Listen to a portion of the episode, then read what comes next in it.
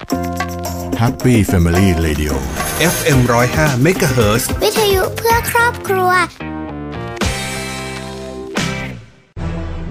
พบกับเรื่องราวข่าวสาร ด้านพลังงานทั้งในประเทศและต่างประเทศ รวมทั้งการวิเคราะห์เจอลึกทุกประเด็นร้อน ในรายการ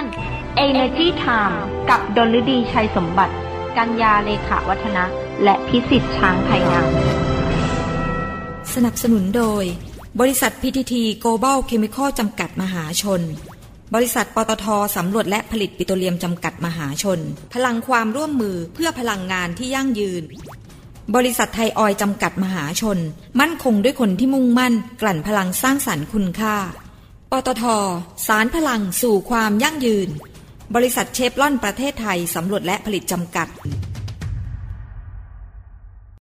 ด้วยธุรกิจการกลั่นน้ำมันและปิโตรเคมีชั้นนำที่ครบวงจร ไทยออยภาคภูมิใจที่ได้มีส่วนร่วมในการสร้างความมั่นคงทางพลังงาน และขับเคลื่อนเศรษฐกิจของประเทศ ตลอดระยะเวลา 60 ปีที่ผ่านมา เราจะก้าวต่อไป เพื่อร่วมสร้างสรรค์คุณภาพในการดำรงชีวิตของผู้คนในสังคม ด้วยพลังงานและเคมีพันธุ์ที่ยั่งยืน 60 ปีไทยออย เชื่อมโยงคุณค่าสู่สังคม GC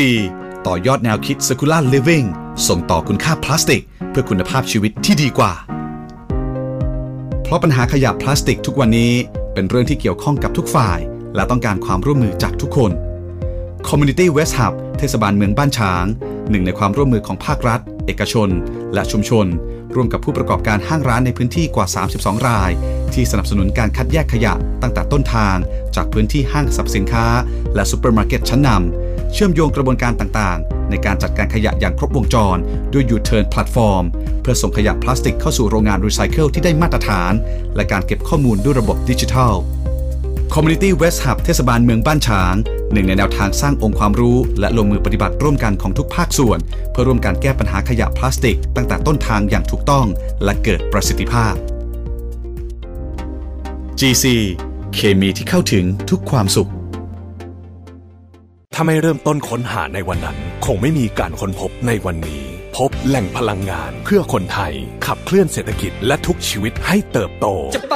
สุดขอบฟ้าด้วยพลังรวมใจเคียงคู่ไปถึงดวงดาวที่ฝันใฝ่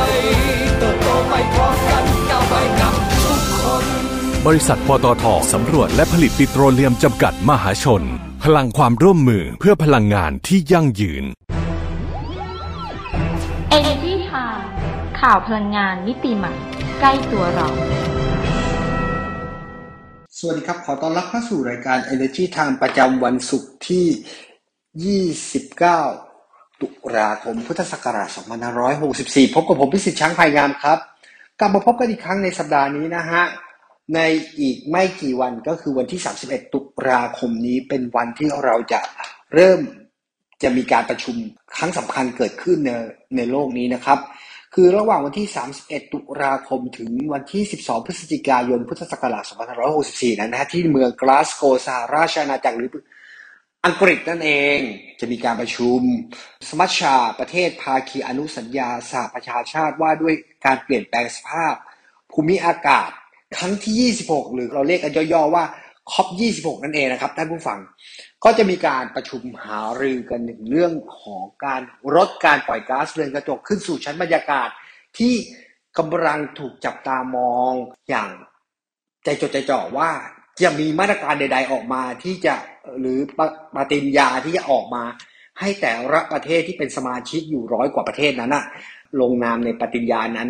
ว่าด้วยการ ลดการปล่อยก๊าซเรือนกระจกเท่าไหร่ ตามขีดความสามารถทางด้านเศรษฐกิจของแต่ละประเทศ บนเงื่อนไขของการแพร่ระบาดของโควิด -19 ที่เกิดขึ้น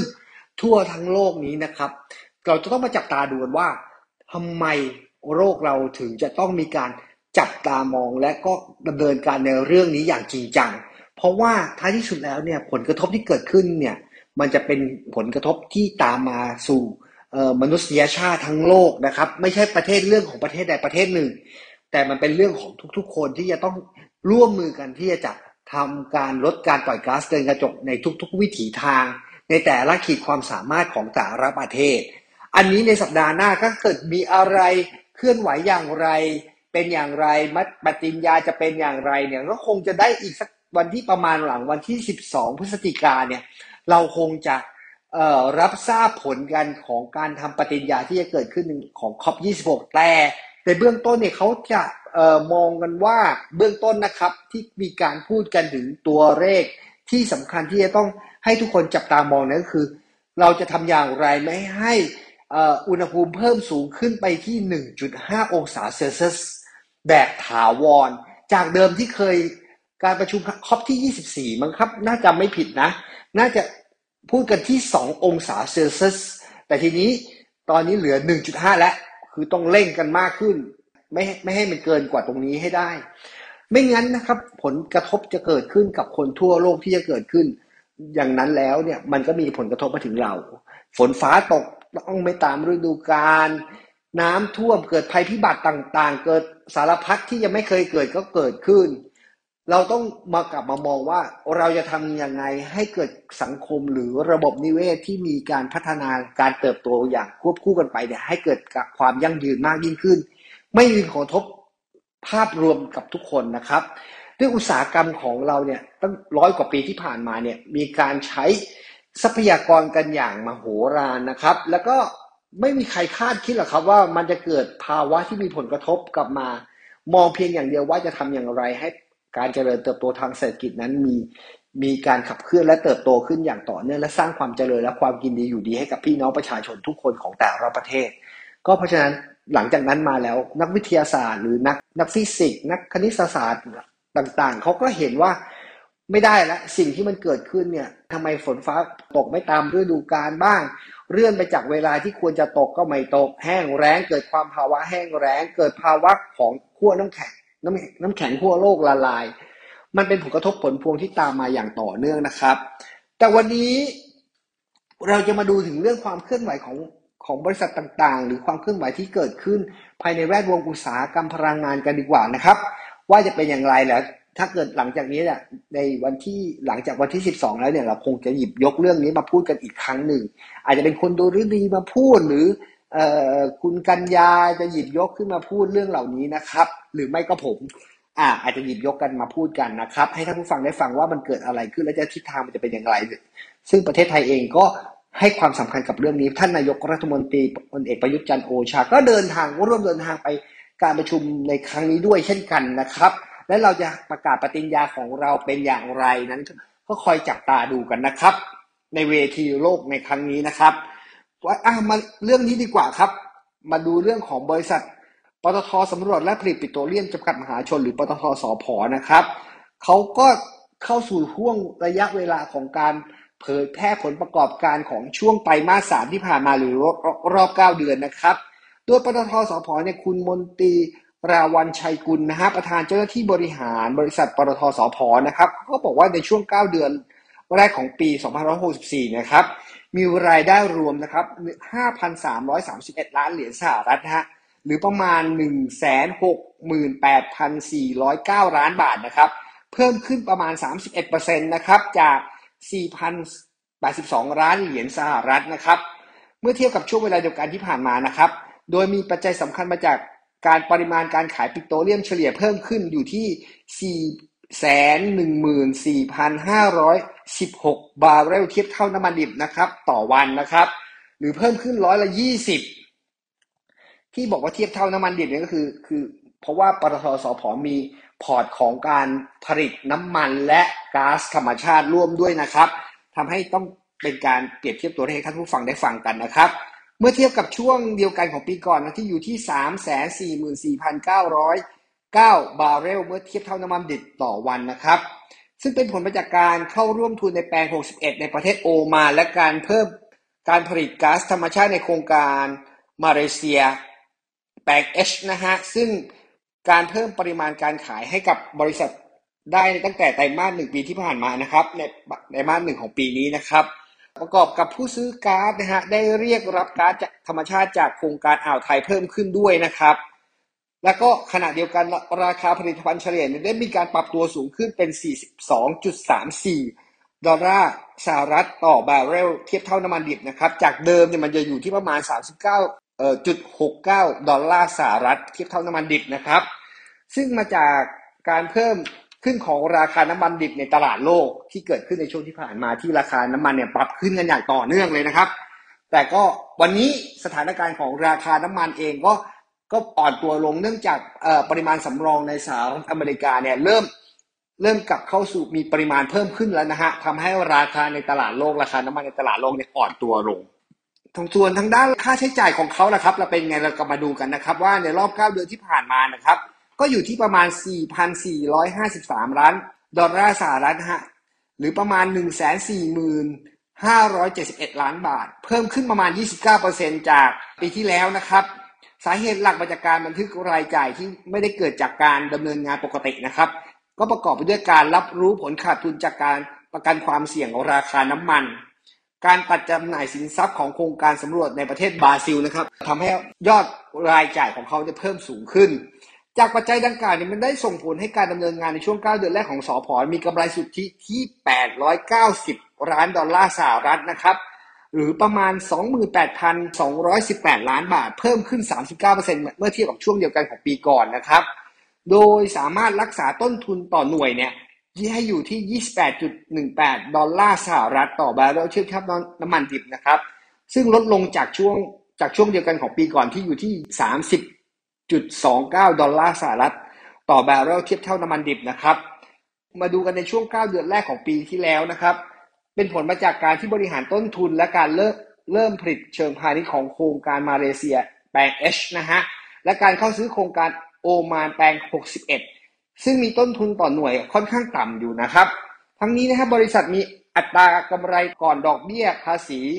และค่าเสื่อมราคาหรือ EBITDA นะครับ อยู่ที่ 74%นะครับ ซึ่งเป็นไปตามเป้าหมายที่วางไว้และยังคงรักษาสถานะทางการเงินให้เข้มแข็งมากยิ่งขึ้นนะครับ มาดูในช่วงของไตรมาสเดียวกันนะฮะไตรมาสสามเลยฮะเดียวๆเลยนะครับปตทสพเนี่ยฮะมีรายได้รวม 1,784 ล้านดอลลาร์สหรัฐเอ่อหรือประมาณ 58,752 ล้านบาท เพิ่มขึ้น 37%จากช่วงเดียวกันของปีก่อนนะครับ และมีกำไรสุทธิที่ 292 ล้านเหรียญสหรัฐนะฮะเพิ่มขึ้นร้อยละ27%นะฮะเมื่อเทียบเท่ากับช่วงเดียวกันของปีก่อนนะฮะ เกิดขึ้นเพราะว่ามาจากการเติบโตของปริมาณการขาย และราคาขายผลิตภัณฑ์เฉลี่ยเนี่ยปรับตัวสูงขึ้น ตามที่เราทราบกันอยู่แล้วนะครับสำหรับในความคืบหน้าของการดำเนินธุรกิจของบริษัทปตทสพนะครับเเราจะมาดูกันนะครับว่า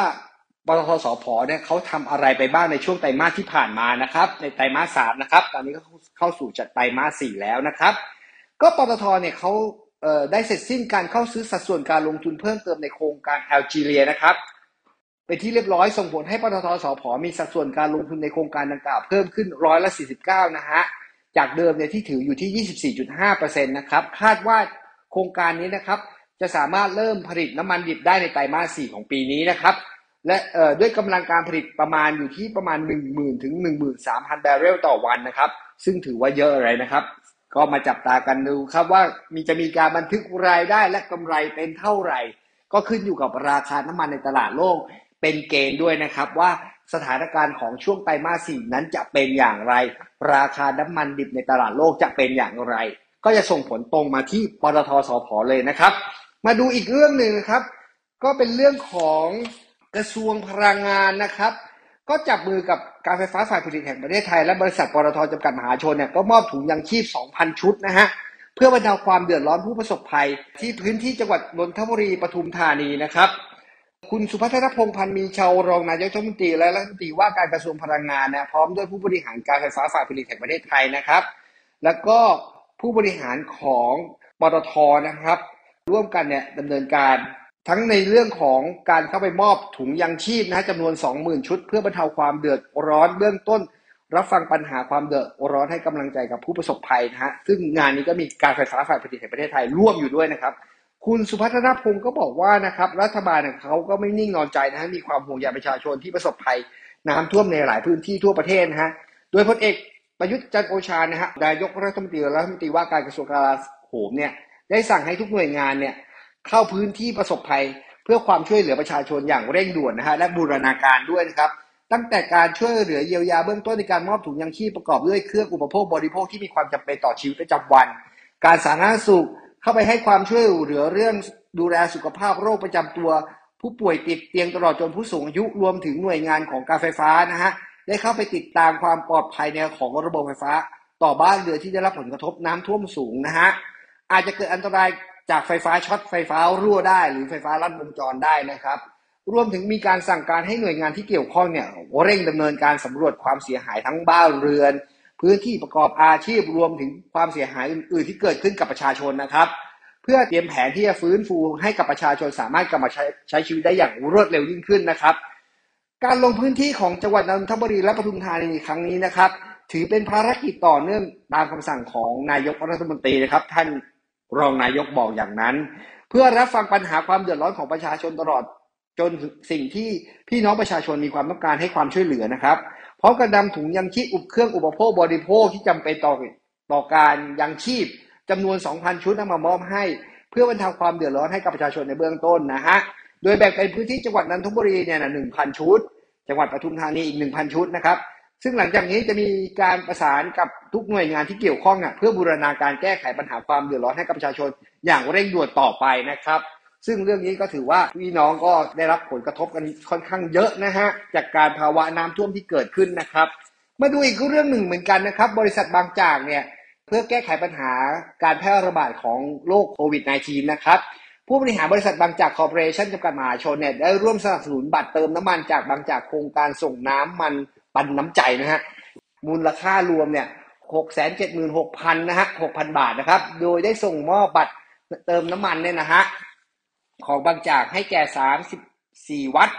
เจ็ดมูลนิธิแปดสถานีพยาบาลห้าหน่วยราชการนะฮะหกกลุ่มอาสาสมัครรวมทั้งสิ้นหกสิบแห่งด้วยกันเลยนะครับ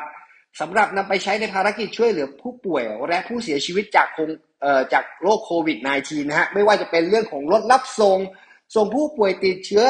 ตรวจการตรวจเชิงรุกการใช้เชื้อเพลิงในการประกอบชาปนกิจทางศาสนาตลอดจนการปฏิบัติภารกิจที่เกี่ยวข้องกับ สถานการณ์โควิด -19 นะครับ ตั้งแต่ต้นปีนะฮะ2564 เป็นต้นมาที่มีการแพร่ระบาดอย่างต่อเนื่องนะฮะ บางจากได้ส่งมอบบัตรเติมน้ำมันนะเพื่อช่วยเหลือสนับสนุนเพื่อบรรเทาสถานการณ์ และกิจกรรมที่เกี่ยวข้องการป้องกันและการรับมือโควิด -19 ไปแล้วมากกว่า3ล้าน2แสนบาทด้วยกันนะครับ มาดูสิ่งที่บางจากได้รับรางวัลบ้างดีกว่านะครับ คุณกรอยตานาถรางนะฮะผู้ช่วยกรรมการผู้จัดการใหญ่สายงานบริหารความยั่งยืนและสื่อสารองค์กรของบริษัทบางจากคอร์ปอเรชันนะฮะร่วมมอบรางวัลมหิดลนะฮะ Science Communicator Award 2021 ในงานวันคล้ายวันสถาปนาครบรอบ 63 ปีของการก่อตั้งคณะวิทยาเขตพญาไทรวม 4 รางวัลประกอบด้วยรางวัลนักสื่อสารวิทยาศาสตร์ ดาวรุ่งประจำปี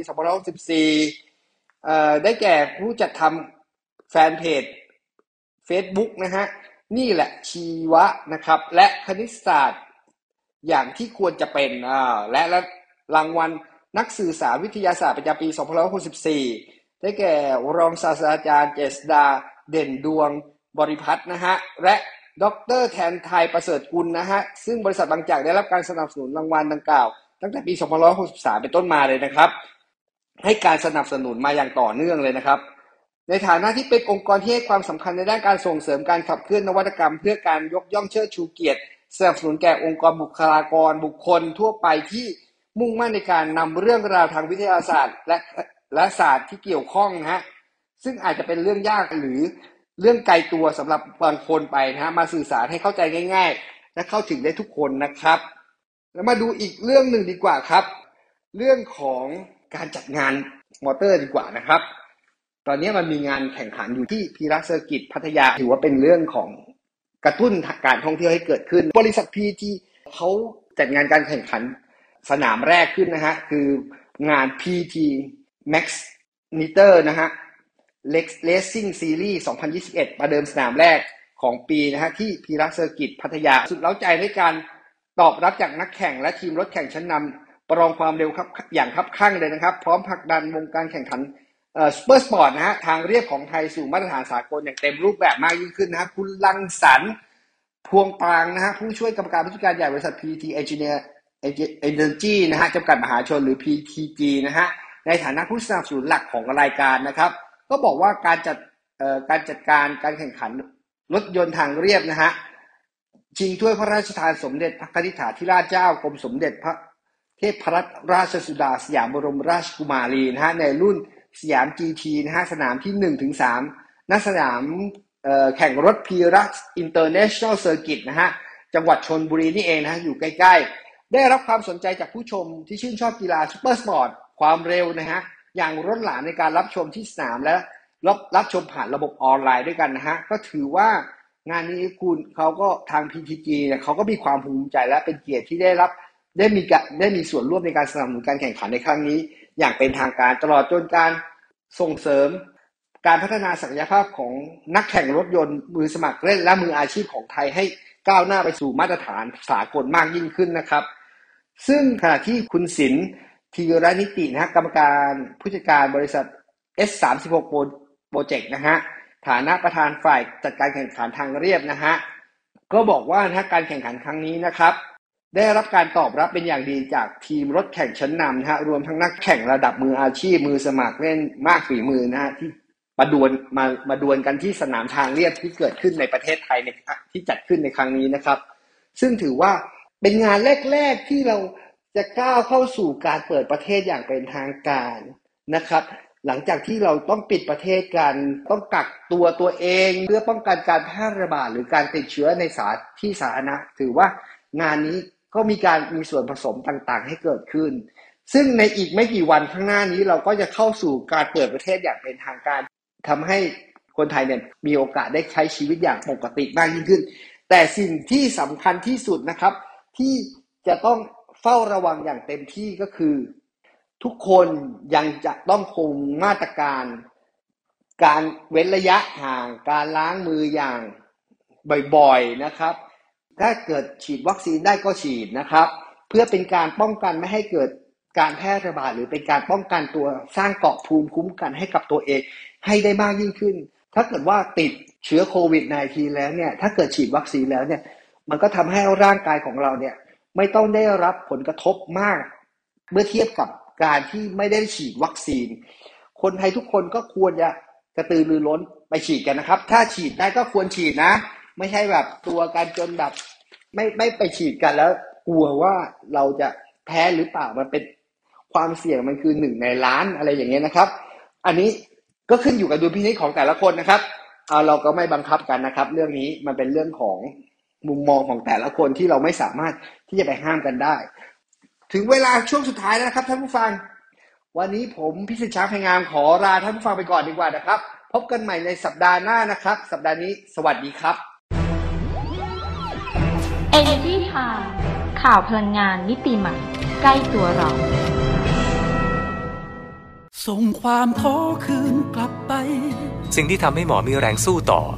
ก็คือการได้เห็นทุกคนกลับบ้าน เราอาสาเข้ามาเหนื่อย เพราะเราฝันแหละว่าอยากให้ทุกอย่างมันดีขึ้น แม้เป็นหน่วยเล็กๆ แต่มันปลื้มใจมากเลย เวลาได้ช่วยใครสักคนนะครับ ลุกขึ้นเถิดนาดูแลคนไทย ตรวจเร็ว แยกเร็ว รักษาเร็ว กลุ่มปตทเคียงข้างสังคมไทย ด้วยลมหายใจเดียวกัน GC ต่อยอดแนวคิด Circular Living ส่งต่อคุณค่าพลาสติก เพื่อคุณภาพชีวิตที่ดีกว่า การสร้างจิตสำนึกในการคัดแยกขยะ เป็นอีกหนึ่งวัฒนธรรมที่จะส่งผลดีต่อโลกในอนาคต การปลูกฝังค่านิยมดีๆ เริ่มต้นได้ตั้งแต่เยาวชน Think Cycle Bank โมเดลสร้างความรู้ความเข้าใจให้กับน้องๆนักเรียน ตั้งแต่ระดับอนุบาลถึงมัธยม ใน 22 โรงเรียนจังหวัดระยอง เริ่มตั้งแต่การคัดแยกขยะนำขยะกลับมาใช้ใหม่ รวมถึงทดลองทำกิจกรรมรับซื้อขยะเสมือนจริงร่วมกับโรงเรียน เป็นการฝึกวินัยการคัดแยกขยะที่มาพร้อมกับการออมเงิน เพื่อส่งเสริมให้น้องๆนำความรู้ไปปรับใช้ในชุมชนของตนเอง และเป็นอีกหนึ่งช่องทางในการสร้างไรายได้ ปัจจุบัน Think Cycle Bank ได้ขยายผล และส่งต่อแนวคิดดีๆ ไปยังโรงเรียนในจังหวัดบุรีรัมย์ โดย GC ร่วมกับสโมสรบุรีรัมย์ยูไนเต็ดเพื่อร่วมกันเปลี่ยนโลกอนาคตให้ดียิ่งขึ้น GC เคมีที่เข้าถึงทุกความสุข ติดตามรับฟังรายการ Energy Time ได้ทาง สวท FM 105 MHz ทุกวันจันทร์ถึงศุกร์ เวลา 19นาฬิกา30 นาทีถึง 20นาฬิกา และสามารถรับฟังรายการย้อนหลัง พร้อมติดตามข่าวสารพลังงานมิติใหม่ใกล้ตัวเรา ได้ทางเว็บไซต์ www.energytimeonline.com สนับสนุนโดย บริษัท PTT Global Chemical จำกัดมหาชน บริษัทปตทสำรวจและผลิตปิโตรเลียมจำกัดมหาชน พลังความร่วมมือเพื่อพลังงานที่ยั่งยืน บริษัทไทยออยจำกัดมหาชน มั่นคงด้วยคนที่มุ่งมั่น กลั่นพลังสร้างสรรค์คุณค่า ปตทสารพลังสู่ความยั่งยืน บริษัทเชฟลอนประเทศไทยสำรวจและผลิตจำกัด